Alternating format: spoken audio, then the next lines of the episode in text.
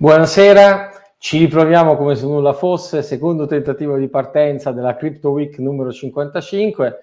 Per chi avesse visto il fallimento precedente, dopo aver ripristinato i settings di condivisione del Mac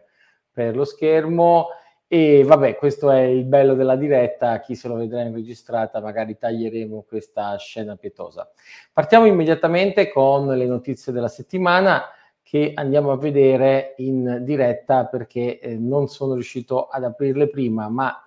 la notizia della settimana sicuramente da tutti i punti di vista, insomma qui c'è poco da scherzare o da ridere, è la, evidentemente la guerra in Ucraina. Guerra in Ucraina che uh, dal punto di vista degli investitori ha mandato giù tutti gli indici azionari, è, è sempre un po' cinico commentare notizie di guerra guardando al proprio portafoglio, ma non sta a noi in questo momento fare i commentatori della politica internazionale. Qui ci limitiamo a dare delle spigolature, eh, per esempio dal Washington Post c'è questa notizia in cui eh, chi beneficia nel mondo cripto di questa guerra, in particolare del fatto che eh, la resistenza ucraina avrebbe ricevuto oltre 400 mila dollari in donazioni eh, tramite Bitcoin. Notizia riportata anche da uh, The Block. Eh, ovviamente i corsi che scendono eh, sono l'impatto principale, eh, preoccupa Bitcoin perché tutti dicono ah ci aspettavamo che fosse oro digitale, invece non lo è, calma signori, attenzione, aspettiamo un attimo, aspettiamo eh, qualche giorno, qualche settimana per vedere le eventuali decorrelazioni. Ricordiamo sempre che Bitcoin vive di due grandi componenti del mercato. Da un lato il mercato più speculativo che vede appunto in Bitcoin uno strumento di investimento speculativo e lo vende tutte le volte che eh, il mercato ha paura dei rischi e quindi vuole limitare l'esposizione speculativa, ma quando ritraccia il prezzo, ecco che lì rientrano degli investitori anche istituzionali che stavano fino a quel momento alla finestra proprio in attesa di opportunità di ingresso. È proprio questa dualità tra chi vede Bitcoin speculativo e chi come il sottoscritto, ma tanti altri più affidabili di me, lo vedono come eh, invece um, bene rifugio, che fa in maniera che Bitcoin sia decorrelato. Valuteremo questa cosa magari con un po' più di attenzione, un po' più di statistica anche settimana prossima. Il mercato questa settimana ha visto notizie interessanti che riguardano due tra le crypto company eh, più rilevanti. Una, quella molto amata, molto molto amata, eh, Block di Jack Dorsey, che ha riportato appunto quasi 2 miliardi di dollari in revenues dal trading di cripto, anzi in particolare dal trading di Bitcoin. La notizia la riporta un po' tutta la stampa specializzata, ma soprattutto potete andarla a leggerla anche nella lettera agli shareholder di Block. Ovviamente 2 miliardi nel 2021 a fronte di 4 miliardi di revenues, quindi Bitcoin pesa per Block il 50% delle sue revenue. È un momento di, eh, di, sommario, eh, di sommario trimestrale, scusate, anche per Coinbase, che batte le stime, eh, le previsioni sul, quattro, sul quarto trimestre, quindi sull'ultimo trimestre dello scorso anno, ma nonostante questo il prezzo eh, continua a scendere sul Nasdaq in vista di un uh, primo trimestre 2022 che si, ci si attende sia in realtà insoddisfacente dal punto di vista di volumi scambiati. Eh, le notizie su Coinbase ovviamente hanno dominato sia la stampa generalista che quella specializzata. Eh, il mercato delle crypto company vede ormai anche la realtà, anche la concorrenza di istituzioni finanziarie tradizionali. Questa settimana è stato eh, il momento di Bank of New York Mellon, eh, su CTAM leggiamo dei suoi piani in anteprima eh, di lanciare una crypto custody platform. Non è una sorpresa, ricordiamo che Bank of New York Mellon aveva ehm, investito in Fireblocks nel 2021. Fireblocks è un abilitatore di soluzioni di custodia e quindi è solo eh, naturale e ovvio che a questo punto vengano utilizzati da Bank of New York Mellon, che è spinta, badate, nell'offrire questo tipo di servizi dall'evidenza che oltre tre quarti dei family officer, eh, dei family offices, scusate, eh, cui, con cui ha fatto un sondaggio, vogliono entrare nel cripto. Cosa sono i family office? Sono eh, quegli operatori finanziari che gestiscono il patrimonio delle grandi famiglie. Ebbene, vediamo appunto che ehm, per questo tutte le grandi famiglie, tutti i grandi patrimoni sono interessati a entrare nel mondo cripto e Bank of New York Mellon si prepara a servirli. Una notizia interessante della settimana su Forbes è quella di una indagine che l'editorialista di Forbes, eh, Laura Sheen, avrebbe fatto, anzi ha fatto, assieme a dei tool forniti da Chainalysis e avrebbe scoperto niente po' di meno che chi è l'autore del famoso hack di The DAO. Adesso i più giovani tra quelli che ci seguono magari non se ne ricorderanno, ma nel 2016 The DAO, che era la prima Digital Autonomous Organization lanciata su Ethereum, fra gli altri eh, lanciata anche dallo stesso Vitalik Buterin, fu attaccata da eh, un imprenditore che avendo letto bene lo smart contract di DAO aveva trovato il modo di bucarlo e aveva erogato finanziamenti alla sua startup. E sì, perché The DAO era una specie di venture capital senza un leader, cioè gli investitori eh, ricevevano proposte di startup e se queste startup venivano approvate dalla maggioranza avrebbero ricevuto dei finanziamenti. Uh, The DAO vantava che il codice dello smart contract era l'unica cosa che faceva riferimento, che non c'erano altre garanzie. Qualcuno ha letto bene quel codice e ha trovato un buco in cui infilarsi. Non è, secondo il sottoscritto, una truffa o un furto, ma aver letto le clausole contrattuali attentamente. Fatto sta che per eh, bloccare quell'atto ritenuto improprio, Vitalik Buterin e i suoi amici addirittura forcarono Ethereum, cioè cambiarono le regole del protocollo per invalidare quella transazione. Scandalo la cui eco, insomma, è ancora viva ai giorni nostri. È interessante, dopo l'evidenza di settimana scorsa dell'hack di Bitfinex, dei responsabili dell'hack di Bitfinex arrestati eh, praticamente quasi sette anni dopo i fatti accaduti, che qui eh, di nuovo, eh, sei, sette anni dopo i fatti accaduti, ci sia la possibilità di rintracciare i responsabili, evidentemente con i tool di forensica disponibili sulla blockchain, che è, ricordiamolo, un registro pubblico trasparente. Ed ecco che eh, forte anche ehm, del, dei risultati avuti su Bitfinex, il Dipartimento di Giustizia degli Stati Uniti continua nella sua eh, opera di indagine e di eh, persecuzione dei criminali. Questa settimana ad arrendersi, anzi a dichiararsi colpevoli, a pagare 10 milioni di dollari l'uno di multa, sono Arthur Rice e Benjamin Dello, eh, gli amministratori delegati e il top manager che hanno guidato BitMEX fino a pochi mesi fa, eh, arrestati per non aver messo in piedi delle prassi di antiriciclaggio affidabili e pare che quindi questo fosse il caso, visto che hanno accettato di pagare eh, un'ammenda. Altri furbacchioni che hanno già pagato in passato delle ammende sono eh, i promotori di Tether, lo stablecoin. Questa settimana costretti dal Dipartimento di Giustizia a pubblicare periodicamente, trimestralmente, un resoconto su quali siano le riserve che hanno a monte di questi stablecoin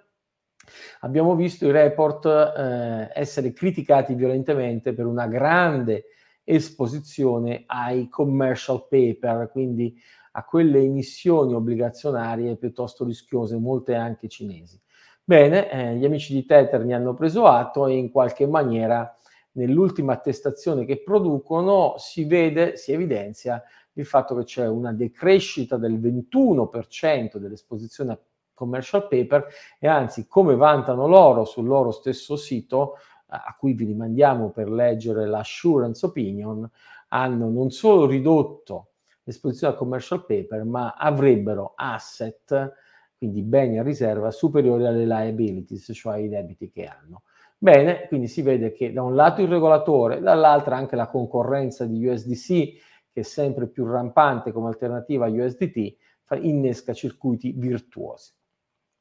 Circuiti virtuosi che eh, non conosce però ancora da questo punto di vista il mondo degli NFT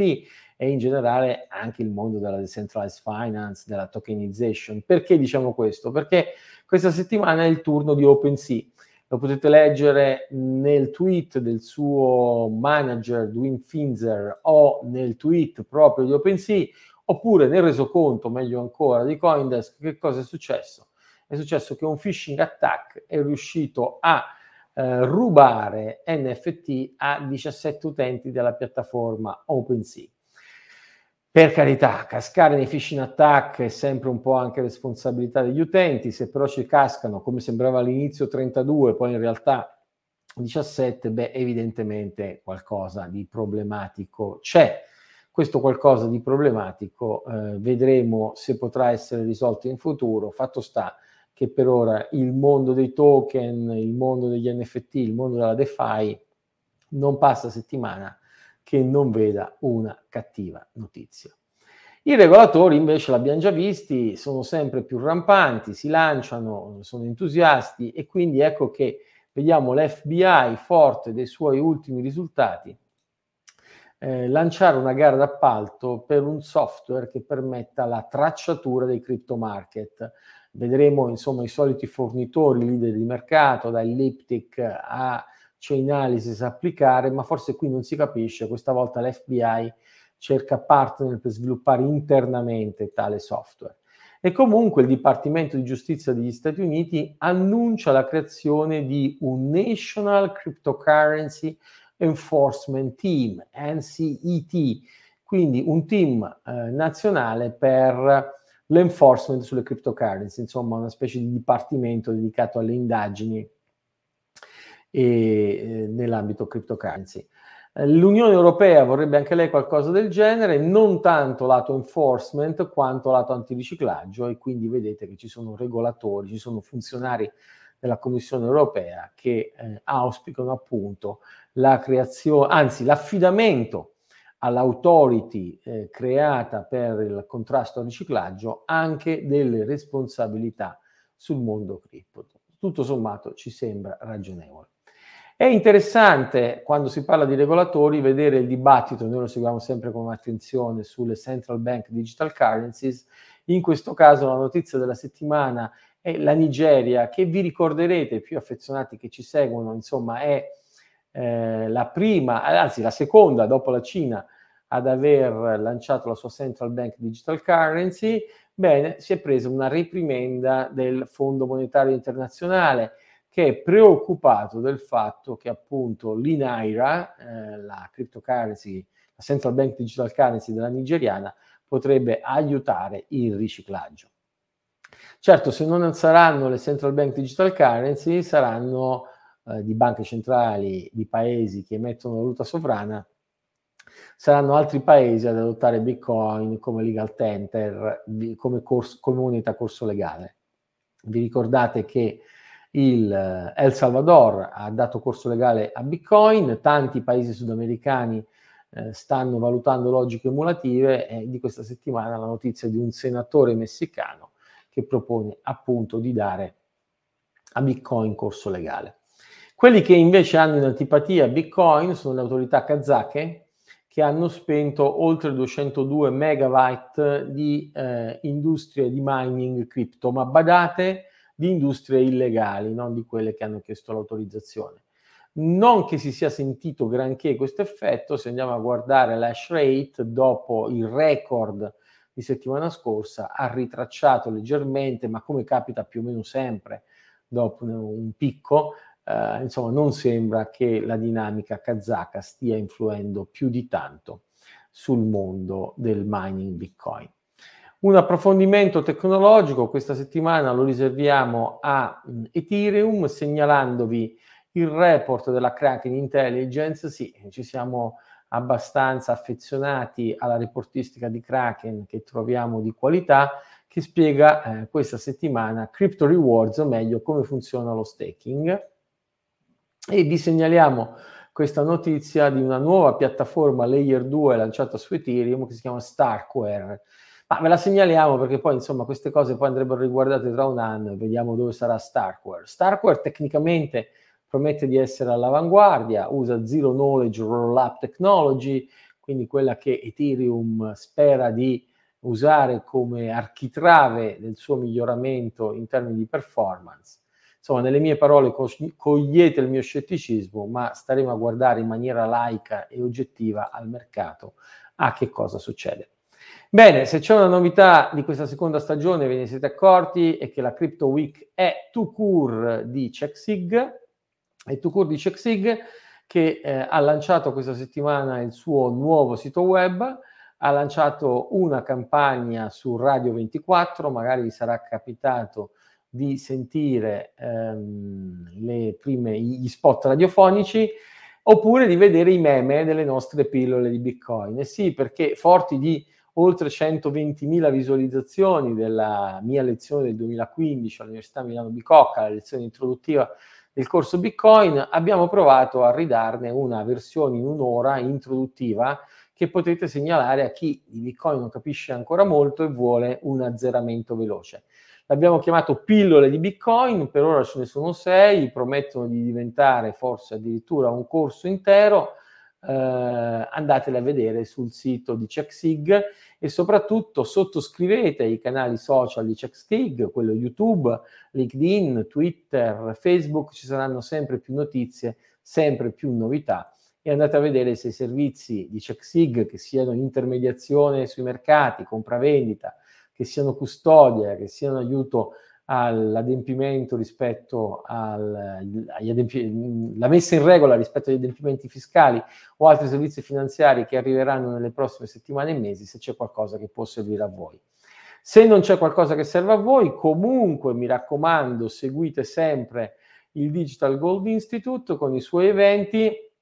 la Crypto Week eh, settimanale che a questo punto è passata sotto l'egida in qualche maniera di eh, CheckSig. Eh, c'è in ballo il 9 marzo un Crypto Night Show con Eugenio Benetazzo, ma diciamo che poi c'è la formazione a marzo. Attenzione che per il training del 15 e 16 marzo sono gli ultimi giorni per potervi accedere con eh, con, come si dice, eh, tariffe ridotte. Il sottoscritto è annunciato come speaker a Bitcoin 2022 a Miami ad aprile e poi il 12 di aprile c'è insomma il report trimestrale del Digital Gold Institute e poi ci sarà la Crypto Coin Conference, insomma non mancheranno i momenti di incontro e di condivisione. Per questa settimana rocambolesca abbiamo finito, speriamo che mm, non abbiate riso poi troppo delle nostre eh, disavventure, c'è qualche commento di incoraggiamento e qualche commento di presa in giro, non vi preoccupate, sappiamo ridere di noi, in particolare ridete, cercate i meme che sfottano il sottoscritto per le criptopillole su Bitcoin e ci vediamo settimana prossima. Nel frattempo tempi di guerra, si scherza poco, uh, speriamo che il buonsenso prevalga e in ogni caso buon Bitcoin a tutti.